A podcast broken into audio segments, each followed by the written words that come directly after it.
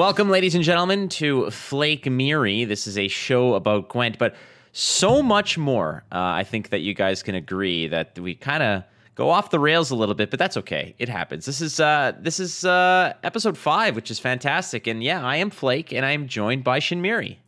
Hey Flake, great to be back. Yeah, uh, this is episode five of Flake Miri. Last week we had episode four, a new rope. And this week we got episode five, the Yenpire Strikes Back. Yeah, you're getting better at these uh, slowly, Shinmiri. It's, it's almost as if someone's writing these.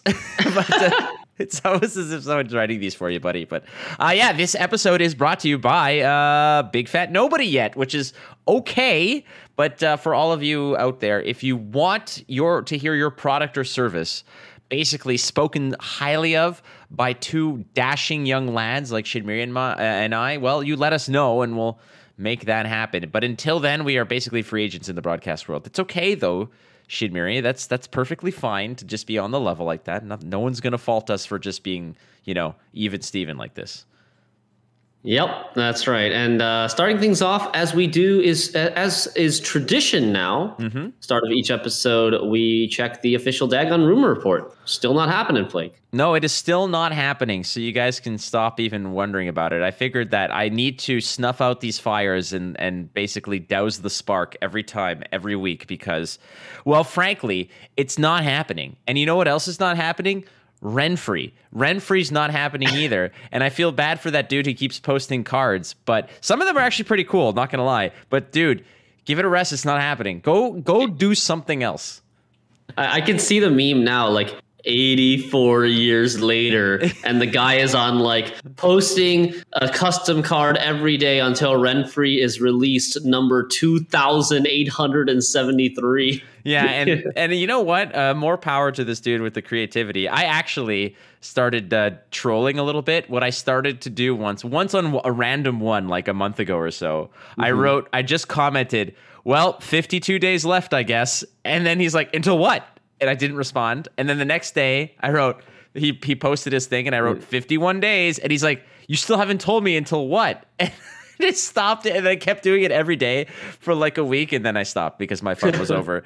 But it was just nice, again, like I do, to just poke a little bit of of hope into these uh, these people. But again, my friend, I hate to break it to you, but much like Dagon, it ain't happening. So maybe pick up knitting or something like put that that the, all that effort into better use potentially. But yeah the the dagon rumor mill is essentially again same thing. It's uh it's not happening shinmiri and um i think i think i don't think it ever will. I think those days are gone. We'll see. We'll see uh, right? Time only time will tell. Yep speaking of time let's go back into the old way back machine. This week in gwent four years ago in 2017, we actually got to look at what the participants were going to be for Gwent Open number two. Um, we got a little infographic here for us, just for reference, but uh, look at these names, Shinmiri. Yeah, they're Adzikov, Game King, Tailbot, Metranos, Super JJ, Hanachan, Iro Habit, Chinese player that I forgot even played Gwent, and Freddy Babes. Yeah, not a bad eight pack, right? I mean, there's some big names, some that have actually stood the test of time. I think like Hanachan played in a mm-hmm. tournament recently, right? Game King is Game King. Adzikov, same thing.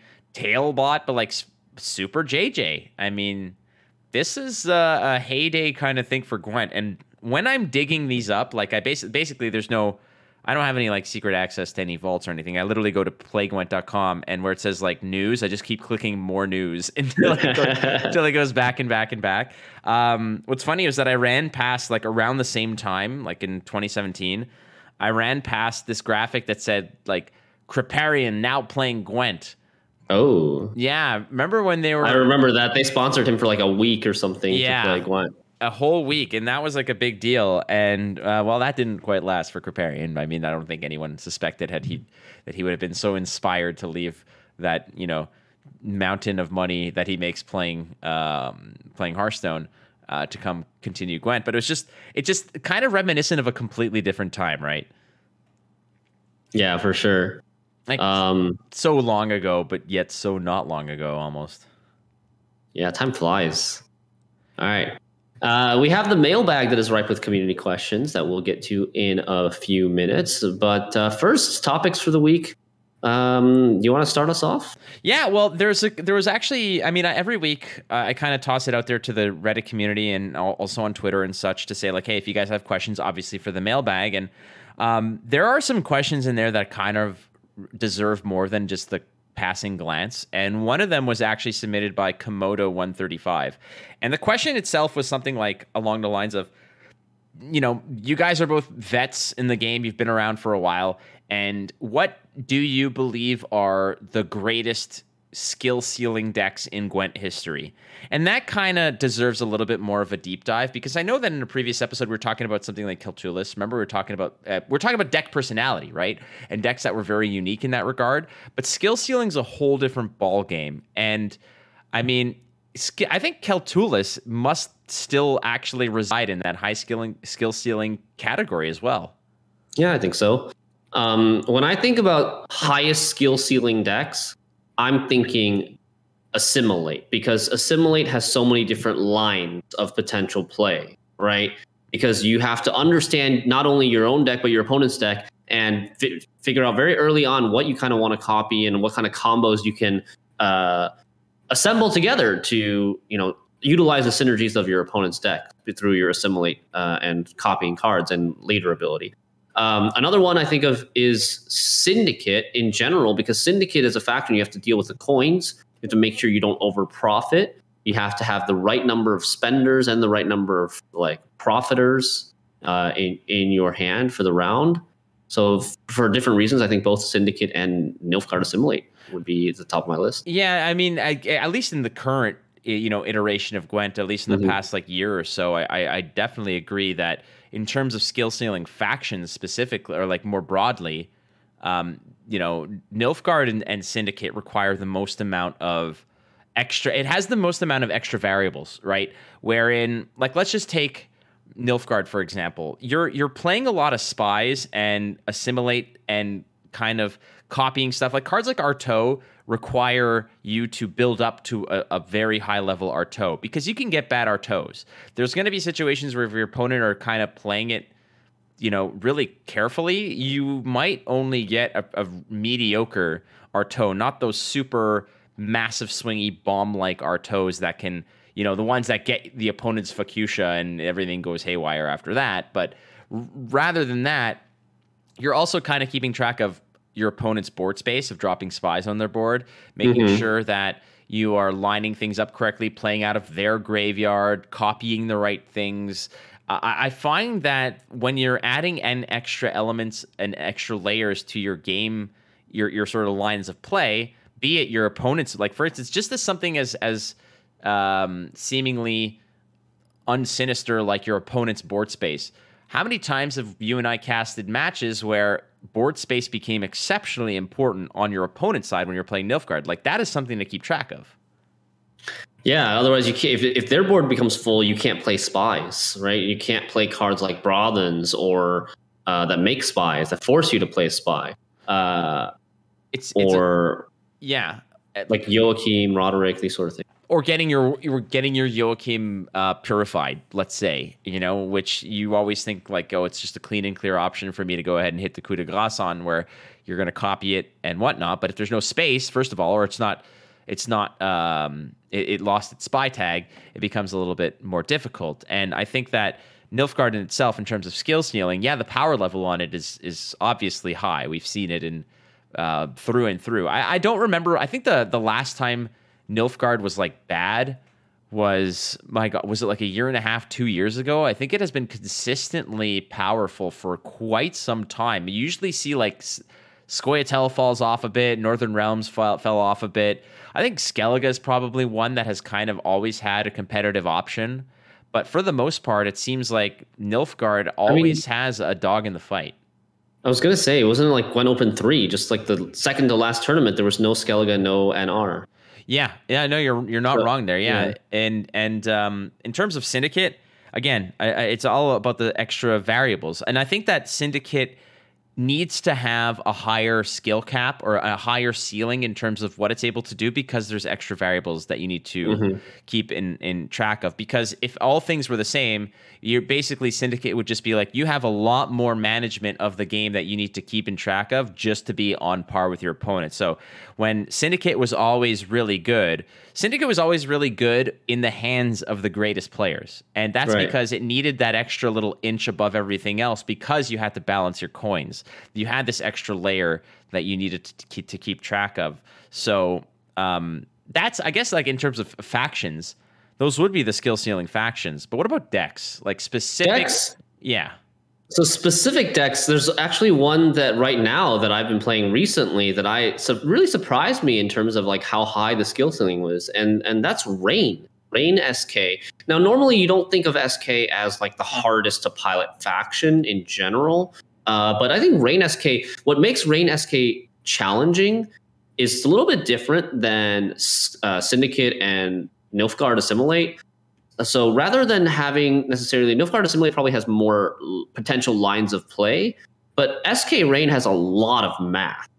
Like it's just part of its difficulty just comes from the sheer amount of changing things that you have to consider on the board. You've got armor, you've got like end of turn engines like Svalblod Priest, Melusine, maybe, uh, Melusine Cultist, right? And then you've got things on go, that they're ticking on your opponent's side of the board, like Rain, that then affect your Melusine Cultists and your Messengers of the Sea. And then you have to like consider, oh, what if the rain hits the armor here and you know, instead of actually doing some damage, then what is the possibilities? How much am I actually ahead versus you know what, what's what's the worst case scenario versus best case scenario, and just like account for all things like that. And by the time you figured out how many points you're actually ahead or behind, like the rope is almost done and then you have to figure yeah. out what you actually want to do for that turn yeah there are certain decks that are uh, i like to call them just like like they're like streamer bane you know, where there's so many different factors that you need to catch up on and actually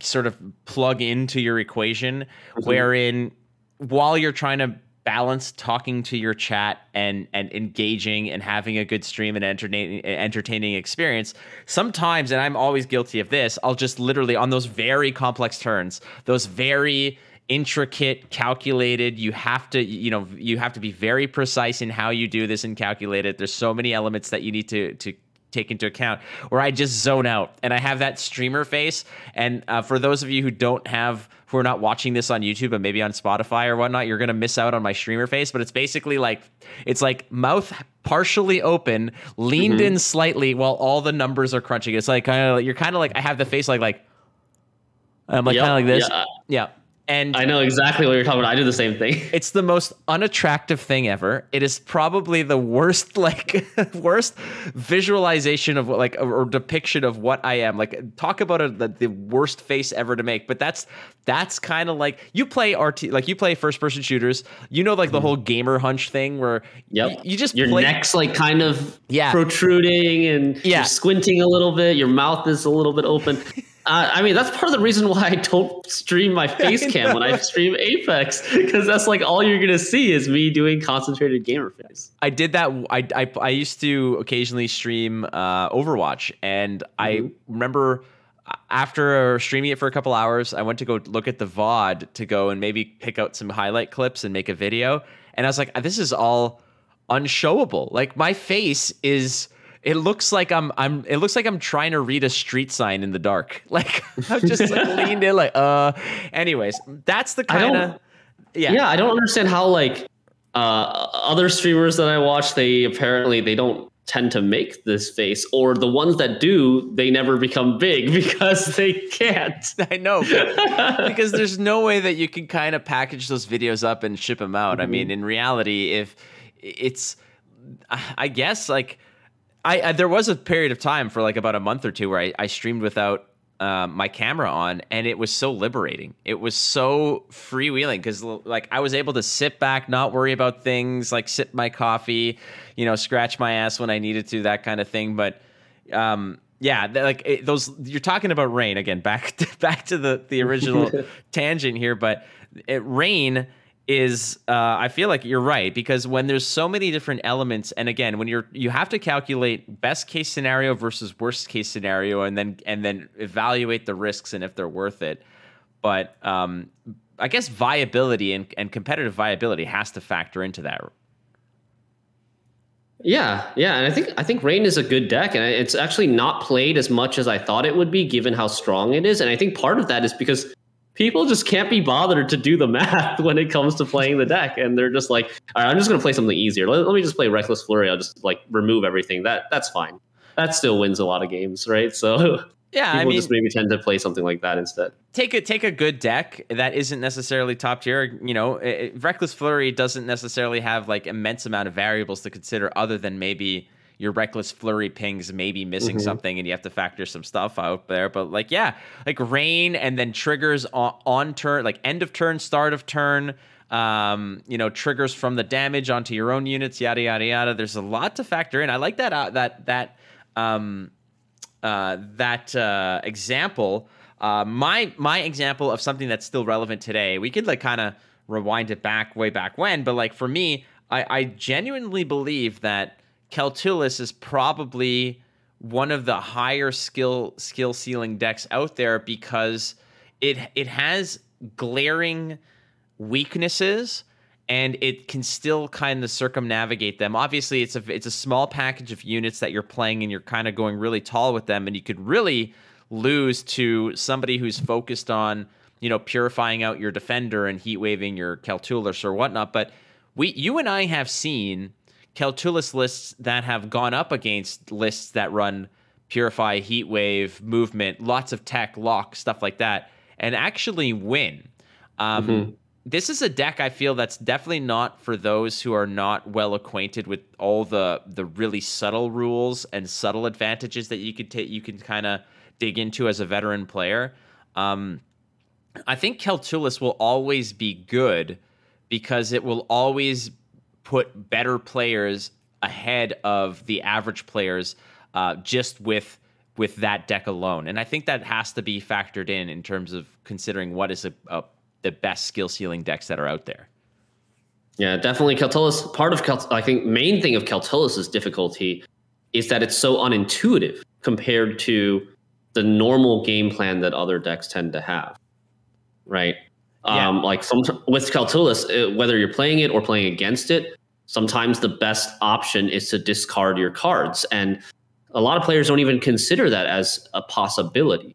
It's not doesn't like jump into their head as something that they could potentially do that might be the best move for them in the game.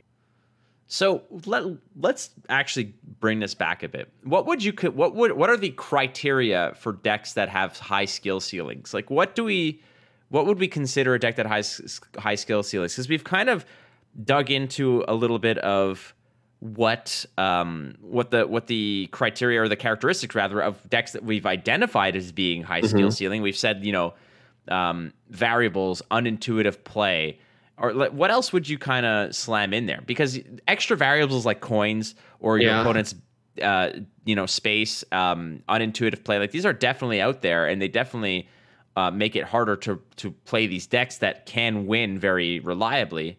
Is there anything else that we might be missing on this? I'd, I'd be really curious to see what else we can come up with. Yeah, I don't. I don't think like uh, a high ceiling ceiling deck necessarily needs to have all of these things, but definitely like good examples, like you said, uh, additional variables like coins, uh, a lot of moving parts, so you have to calculate like more complex math, um, unintuitive style of play, or or unique style of play, which was a topic that we talked about a few episodes ago on the, on the podcast. Um, different lines of play, having to look forward, plan ahead a lot more than usual compared to like normal decks. Um, what else? Again, like we should clarify, like when we talk about high skill ceiling, we're not talking about power level of deck. We're talking Mhm. about what what it takes for a player to optimize the gameplay out of a deck, to optimize the win rate out of a particular deck. Um, because I think that a deck, for instance, like let's let's go back a couple months, a deck like Relics had a low skill ceiling, I would say, but a high power level. Whereas, you know, something like um, something like um, uh, let's say line pockets before the before the nerf to the drill. Line pockets w- before the nerf to the drill, I would say was relatively high skill ceiling, but the power level rivaled that of of something like relics. So Yeah. s- it, like all things considered, two players of the same skill set or the skills skill ability, one piloting relics, one piloting line pockets, the relics deck would probably win nine out of ten of those games. But if it was a better player on line pockets, they would probably dumpster the the relic deck nine times out of ten. Certainly, I think that yeah, I think Line Pockets was had a had a pretty favorable matchup against Relics, but you could see like um, we've been seeing uh, CDPR community manager Ryan Godric uh, posting like win leader win rates and ability uh, leader win rates and play rates from the past several seasons on Reddit these past few days, and yeah, the the Relic season, you the uh, what was it? Fruits of Ysgith is the leader was the highest win rate by far on that season. I think it was version like 9.2. Oh, I got Um, that's that would have I should have been a little bit more prepared and brought this up because It's that like was six- 60% win rate on pro rank uh, with a very high play rate as well for, for Fruits of Ysgith. And I would certainly argue that Line Pockets was a stronger deck that's but because of the higher skill ceiling, because it takes uh, more to pilot that deck well, I think it had a lower win rate, a significantly lower win rate than than uh, monsters relics. I'm I'm just looking at the Are you latest trying one. to find it? Uh, I found um, season of the cat. Uh, I'm just on his Okay. Twitter right now, um, so I'm looking for it. I think if you just go to his Twitter and scroll down, you'll kind of find some of the previous ones there.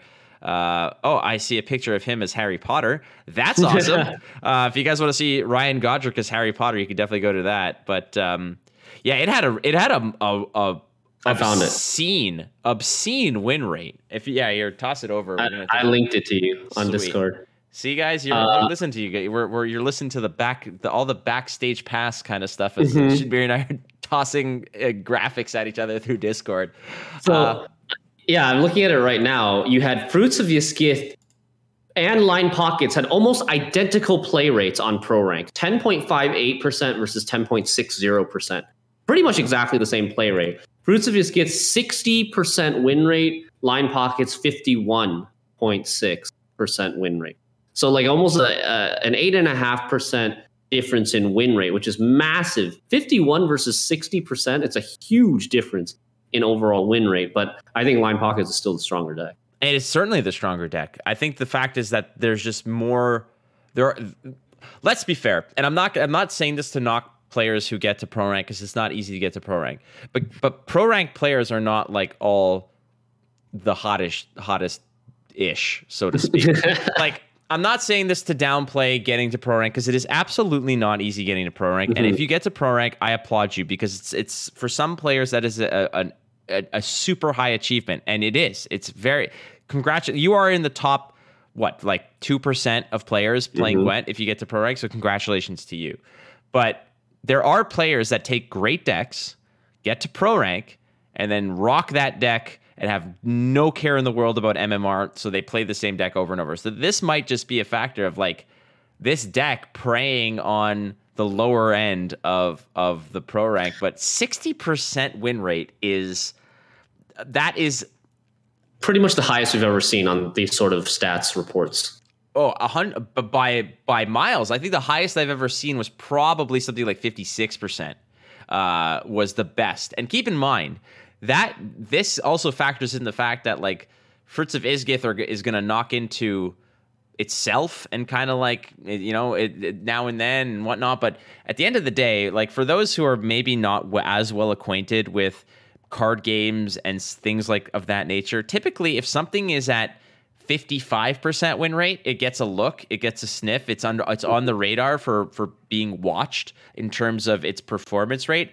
Anything that's 60% is like alarm bells going off right away. Like get like you're calling Ryan Godric and Burza in the middle of the night saying, "Okay, we got a problem here." Like that, it's that level of concern. Yeah. Um, but again, so win rate through the roof. But I think we can agree that skill ceiling on this deck was pretty bobo, um, if I may say so. I think uh, I think in general, I think most decks have a decent skill ceiling. I think Fruits of Ysgith, it there are small, subtle niche things that definitely differentiate the top cream of the crop versus like the average 2450 uh, pro rank player. So I, I'm not saying that there's nothing there's nothing there, but definitely in terms of the amount of things, the amount of difference you can make between like um, an above average player and like a top 16 type of player, it was not as significant for for Fruits of Ysgith than for uh, Syndicate or Nilfgaard and stuff like that. Yeah, I just see a lot of people on. There's a lot of people out there where they kind of cry that the sky is falling whenever there's one deck that's just better than the others, and um, uh, this deck was probably the worst that I that I'd ever seen in a long time. I'm trying to think of what else really drove Master Mirror Skellige Warriors. Yeah. Oh, I was. I thought you were going to say what else? What other examples? No, that's history. That, that was going to say like if we're going to talk about some of the most dominant decks in history before they kind of got clipped, like I guess that's out there. I mean, uh, unless you're talking about back in the day when there was actual passive abilities, I mm-hmm. mean. But then you're talking about just factions being better than other factions. Yeah, and then, and then that's like that's a different game when we go oh, back 100%. all the way to like closed beta. Yeah. But um, yeah, in, in Homecoming, like Fruits of Ysgith Relics, I think uh, on release, Master Mirror, Skellige Warriors is probably similar similar stats. I actually checked it the other day. I think it also was like 60% win rate.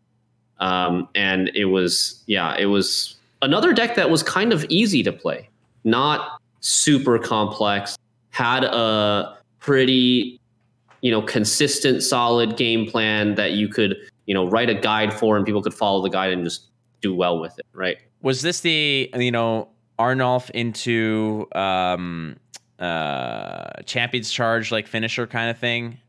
I don't even think so. I think it was like second wind.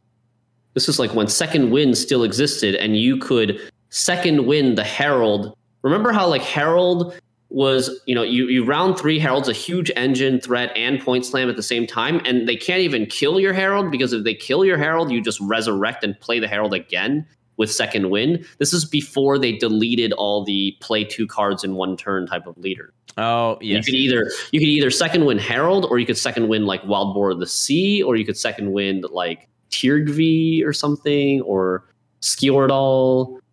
Like yeah. this is way back. Like this is just bringing back like a year and a half ago. Yeah, it's not, not even that not even too long. It's yeah. not even that long ago. It's it's just funny to hear, but um, again, you're like I think there is always an issue when you can design a deck where the skill ceiling is low, making it accessible and successful for a myriad of players. But the power level, like I always believe that skill should always supersede um, the power of a deck. Like even if you're playing with a, a subpar deck, a skilled player should be able to compete and have a, a, decent chance against an optimized list, but played by a weaker player. I agree. Uh, and in this case, it just seems like. I mean, we've seen it. For the record, we've seen it, and and there are, are a lot of examples. For those who might, uh, you know, challenge us on this thought, think about how many players out there, high level players, went from brand new account, complete free to play to pro rank in under 24 hours, right? Or whatever the record is for that. Mm-hmm. There's a few players who, for a while, actually challenged that. And for, I mean, I get it. Ranks 25 through 10 are a joke, but you're not they're not exactly getting everything they need and they're kind of working their way through it but good players are good players and they'll succeed but that is something that i feel gwent should always be able to reward and that's why i am okay with with decks like and factions like Syndicate having being just like a smidge better than everything else because they have extra extra layers of complexity mm-hmm. that needs to be navigated in order to, to pilot it successfully. They have they basically have more things that can go wrong. Like if you're if you're making basically picture it this way. Monsters is like a TV dinner. You you pop it in the microwave and you're you're probably good, nothing's gonna go wrong because there's only one button to press, and you pop it out and you eat it, and fine, you're satisfied. It's not the most delicious meal. No, but but it's easy to make, and you can't really go wrong with it. Yes, and Syndicate is like You've got the stove going. Uh, four of the burners have different sauces. You got the oven working. You're like you're you got like a a, a, a you need a you need a PhD in culinary arts in order to yeah, make a syndicate meal. Like Gordon Ramsay's calling you a donut. You know, like everything's going haywire. But if you could pull it off, it is vastly superior than the TV dinner. But there's so much that can go wrong that there are plenty of people who are like, screw it. The TV dinner is just as is so much easier and gets the job done. So I'm going to rely on, on that way. That is the most ridiculous uh, uh, analogy, analogy. I've, I've, come up with in a long time, Shinmiri. but I'm glad I, that I think it makes total sense. I, I liked it. And yeah, and I think to wrap things up, I agree with you that uh, in in my preference, yeah, the strongest decks in the meta should be some of the ones that are harder or hardest to pilot. And um, I, th- I like recall in open beta, like Nilfgaard Spies was considered the strongest deck, but also one that was really, really difficult to play perfectly. And I think that's like that's healthier for the game. And that's reward skill, reward skill, which is I think a great yeah. thing. If you want parity, then you have to understand that there's no parity amongst the player base. That's part of it. So, uh, you know, demanding parity amongst the decks and then being upset when certain things bubble up to the top, that's not necessarily the decks and the cards being, you know, um, imbalanced. It's the fact that the player pool is imbalanced and there are better players and there are worse players and the better players are going to take the more complex decks and take them to the moon while everyone else is eating tv dinners and just being happy watching freaking jeopardy at seven o'clock like that's what we're saying all right I think that was uh, that was a nice little dive into there. So again, thanks to Komodo one three five on Reddit for suggesting the topic, and I thought it was a good one. But uh, we have a mailbag, Shinmiri, as we usually do, and uh, I'm I think that uh, around the corner we've we've got some juicy ones to get into. So don't go too far. The mailbag's coming up right next.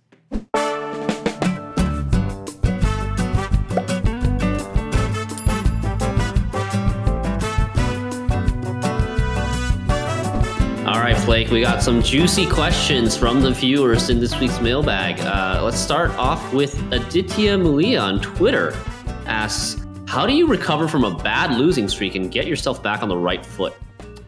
Ooh, okay. I've had plenty of these. Um, now, a lot of this comes from like digging your way out of these kinds of holes. Is a lot of it is just admitting that you're wrong and admitting that you may not be, you know, in the right in the right setting. The meta might have shifted. Like yesterday you went outside with a raincoat because it was raining. Today the, the sun is shining and it's you know 90 degrees. The raincoat is not the right choice. And you're wondering why was this perfect yesterday and today i feel like garbage? Well that's basically it. You can't always have the right fit on every particular day because things shift. The meta is like the weather. You can mm-hmm. probably be relatively certain or have a good idea of what it's going to be like because you've been in it. You can look out the window, you can get a good idea, but until you actually walk out into it, you'll never know. So being able to not be stubborn about things and maybe go back to the drawing board and say, you know what, maybe um, you know, Skellige Warriors is not right today maybe it's maybe I should be playing some more of a swarmy style deck. Maybe I need to go to Arachas Swarm. Maybe that's better. Sometimes it's just a matter of identifying the meta and and you know getting it that way.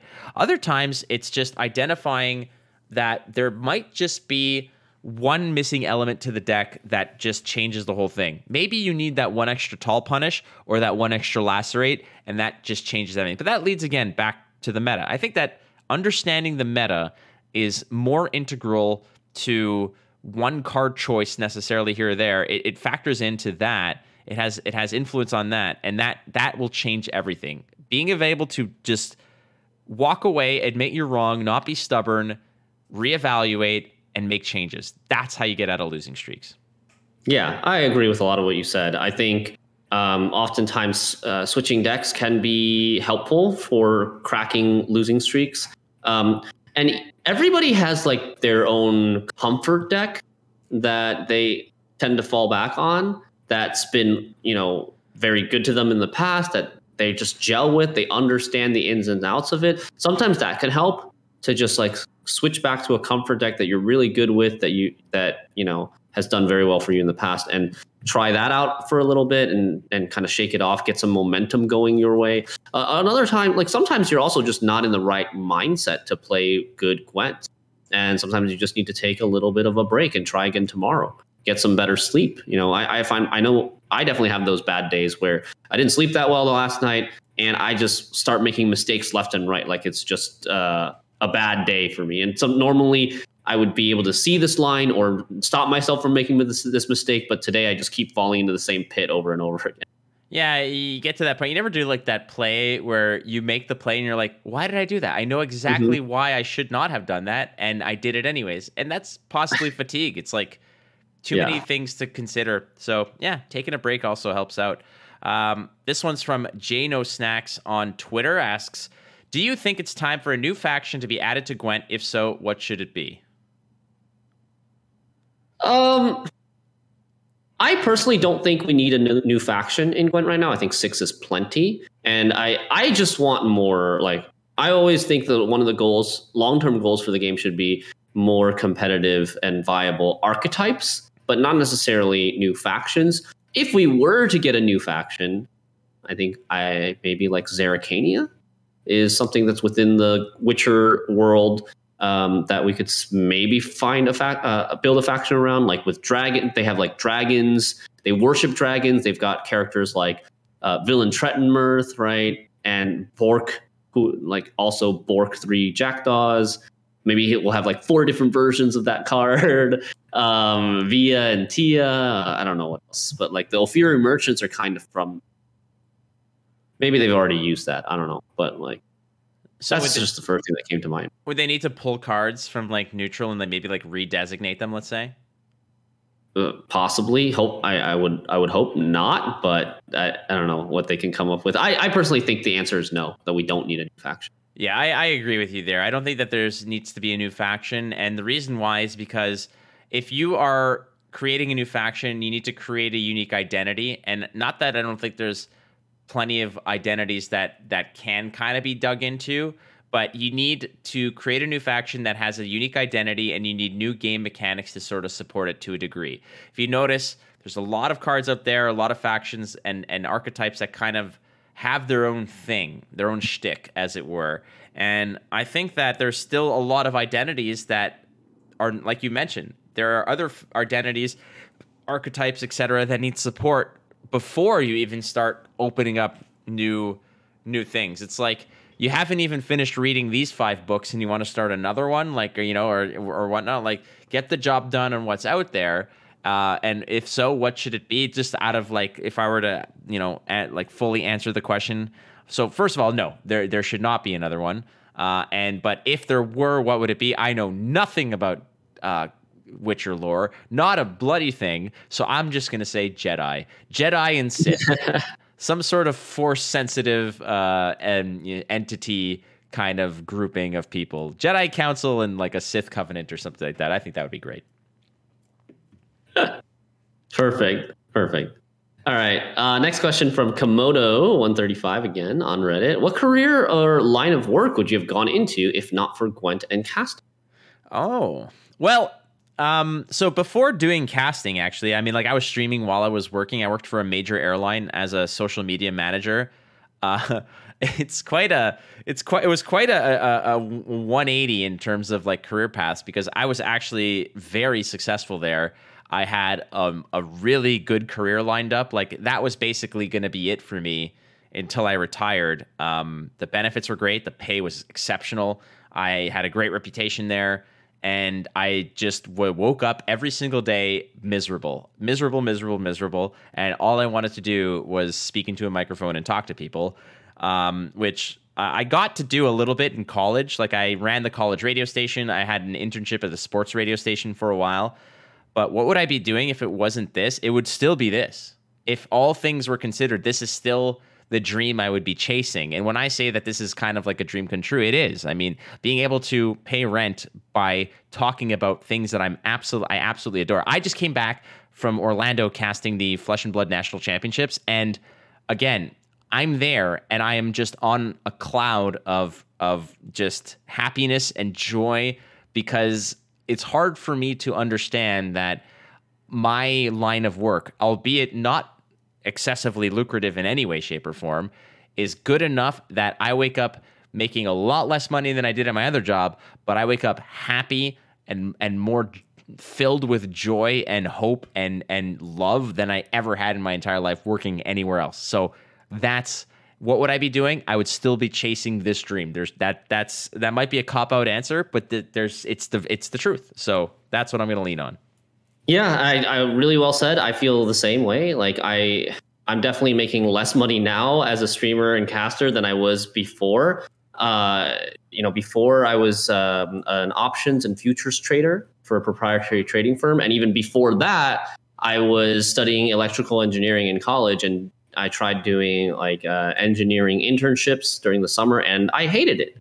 Like it was just really, really boring for me. I found myself staring at the clock at 10:30 in the morning every morning and just like oh when will this day end? sort of thing you know? And you know uh but when it comes to streaming it doesn't feel like it drags on. And it feels like i'm i'm just i'm having fun when i'm when i'm doing what i love and just uh, talking to people talk interacting with chat sharing you know ideas and knowledge and deck ideas uh, just like and and sharing great moments with with people it's just it's really awesome and i would yeah, I also feel like I would continue doing this for as long as I can.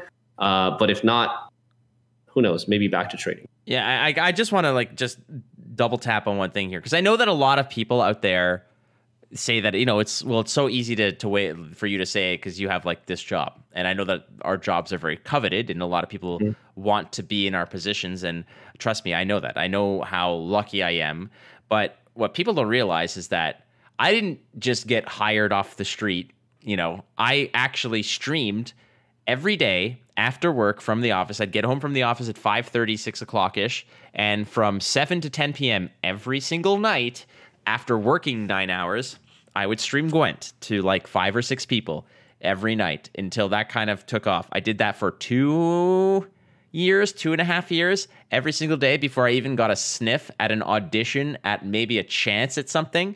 So it's not without the work that's involved with it. It's but there, if you're passionate about something, it is worth putting the effort in because I promise you this: if waking up being happy eh, with what you have to do you know not feeling not not having that dread of like oh god tomorrow's monday i gotta go do this and i know mm-hmm. you probably felt that like you talked about the whole thing about looking at the clock at 10.30 i know all about that yeah um so yeah, I mean, my advice also uh, just to do on this is like, like it's not it's not a tomorrow thing, but it's a po- it's within the realm of possibility for people to go ahead and find a career in what they want to do that they're passionate about and love. But again, I get it.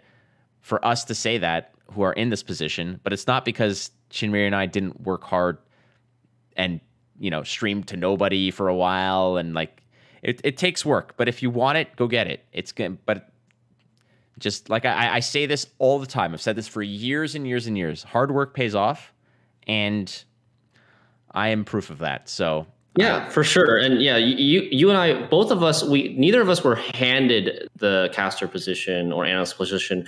We worked really hard for it. We grinded the hours away, and we presented, you know, um, good reasons for CDPR to, to hire us. And and it was it took a long time. And we're definitely I feel definitely uh, very lucky and privileged to have this opportunity. And I know that there's really very very few people out there that get to do this stuff. But yeah, so I definitely feel really lucky. I also feel like we earned it. So I'm I'm I'm very happy that you know we get to do what we love to do for a living. Damn right, and we're damn good at it too. And those who say not, uh, you're entitled to your opinion. All right. Last question for the episode. Uh, what do you think of a card like Mastercraft Spear, kind of, that would be about 11 or 12 provisions, but would start on the board at the beginning of the game? It's kind of like Roach with the thinning in points, but more provisions. This is from Chinese Hobbit on Reddit. Okay, so like a different form of roach or best boy knickers, but rather than like proactive points, you can you get an artifact that you can kind of like deal damage with those Yes. I, I think the idea is fine. I don't think there's anything like inherently unhealthy or bad about the idea. It's just a matter of balancing it provision wise. Um, I think one weakness for something like this is that it's not. I guess it's comparable to Roach and Best Boy because they're not carryover unless you're playing Lippy, the dreaded L word. Yeah, don't say that. We said it last time. We're not saying it again. Um, but like I think something like this would be kind of may, maybe weak, maybe less played, less desirable than cards like Madoc or um, uh, what's the other card like Flying Redanian, cards that thin themselves out of your deck, but also represent carryover points into future rounds. Right, like a Mastercrafted Spear, I'm guessing is not going to come back from your graveyard when you do something. No, and so like at 11 or 12 provisions, it sounds expensive to me, but maybe properly balanced, I think it could be an option for certain decks. Yeah, at first I thought that this was a ridiculous idea until I thought about it a little bit more, and the provision numbers sound like sounded about mm. right. Where a nine provision Roacher, let's say, like a nine provision Redanian, a ten provision Madoc, like I get it. This is coming in as four with an uh, with an already thin thinned ability. It's not. It's never going to be in your hand. You never have to waste a mulligan on it. It's an automatic thin of four that can either solidify your blue coin disadvantage or really come at your opponent uh, and kind of negate their blue coin uh, stratagem. Right. So you do have a, a, a very intriguing kind of card here. And also, I mean, I, I very I, I paraphrase this question. There's also a little addendum to it where they're mentioning cards like Torque or Sunset Wanderer start in the hand, and this mm-hmm. is kind of similar where it just starts on the board instead. But then you've got Ryogon. Ryogon starts in the graveyard. So we're starting to see more and more of these sort of like guaranteed starting mm, position mechanics. And I could see something like this. I have the Mastercrafted Spear idea like this could really work in a deck that cares a lot about winning round one, that has um, a variety of different ways to deal small damage. Something like Skellige Warriors, although Skellige Warriors is like a devotion deck, but you know it, the the Mastercrafted Spear with the flexible pings could work really well with things that do one, two, three damage, and just like being able to kill precisely what you need to kill with the right amount of damage to help you win round one, and then you get to keep your Blaze of Glory ice combo to round three. That's that could be very powerful. Yeah, I, I like the idea. I, I, think that it definitely needs to be. It's something that I'm not smart enough to say that it's not gonna. It, it, can, it will or will not break the game. But I honestly do think that the idea and the the the spirit behind it is actually quite quite fascinating because, like you mentioned, Shinmiri, there's the the symptoms of something like this already exist within other cards, like Sunset Wanderers, Ryogon, like uh, things like that. So it's not completely out of left field. It's not out of the realm of, of viability because things like that kind of already do exist. You just have to play them. So paying 12 provisions for four four points that you have to spread over four turns, I mean, sure, you know, 12 provisions is a hell of a lot of provisions to to give up for four potential points, but hey, you do you. I think it's a great idea and uh I I I would probably hate it very very quickly. if I didn't play it, I would hate it. The, um, big difference here is that this deals damage and is potentially removal, whereas uh, the roach and knickers are just proactive. Yeah. Okay. So it, it actually could. I mean, if you go up against a deck that just doesn't really play about a bunch of units, you could probably like against a no unit style control list, it might be garbage. And that's mm-hmm. a risk you take, but eh, who knows? And then you make the Wyvern Shield version of it too, and you start with both of them, and that's 24 provisions down the toilet. And then you then you're playing with four four provision bronzes, and then you lose a lot, and then you wonder why this card exists. Look, we've already we've already basically seen a year into the future, so uh, yeah. All right, well, great question. Uh, and thanks again for everybody uh, for submitting to the mailbag. I think that does it for this week. Again, if you would like to reach out to Shinmiri and I, you could do so on Reddit, on Twitter, via Discord, through our streams. Uh, we love, love, love getting questions, uh, especially unique ones like these, so that we can dive in and uh, kind of, you know, reminisce about Gwent of old and think about Gwent of the future because uh, it's coming. And um, season five is a thing. Four? Five? Season four. Four. Four. I didn't say anything. All right, yeah, Flake leaked season five. No, no, there's no with the with the fabled seventh faction. Yes, and Dagon as its uh, as its you know what is it called like flag. oh my god! oh, like it's like banner kind of thing, like yeah, kind of like a yeah. flagship. Like yeah, the main flagship leader for the seventh faction, oh. Dagon Voidanoy. Oh. oh, that would be so good. The Dagon faction, the Fog faction, the Fogshin. Ooh, we just made something here. All right, Shinmiri, again, a great episode, my friend. It's nice to have you. Uh, you know, every week it's just good to talk to you, buddy. I know that like we cast and everything, but again, it's nice to catch up with you, even if it's because I'm forcing you to be on the show. Hey, it's a blast for me as well. Just enjoy chatting and yeah, glad uh, the viewers seem to be enjoying it, and I've gotten a lot of positive feedback in my in my channel and on when I stream. Uh, people saying that they they like the podcast and just like us listening to us talk about anything. Well, that's and that's why the mailbag's there. Send us all your silly, weird questions. Um, actually, Mark Theus, who pr- produces the show, is like, wow, you guys are doing like even like our Spotify numbers are good. Apparently, people like to listen to us, and that's really nice to hear. And I'm glad that people are giving you feedback because you deserve it, Shinmiri. Um, true say, Shinmiri is like when I met Shinmiri, and the first time that he did broadcasting, like I think you were like the analyst for Challenger Four. Challenger Four, where you were the host. Yeah.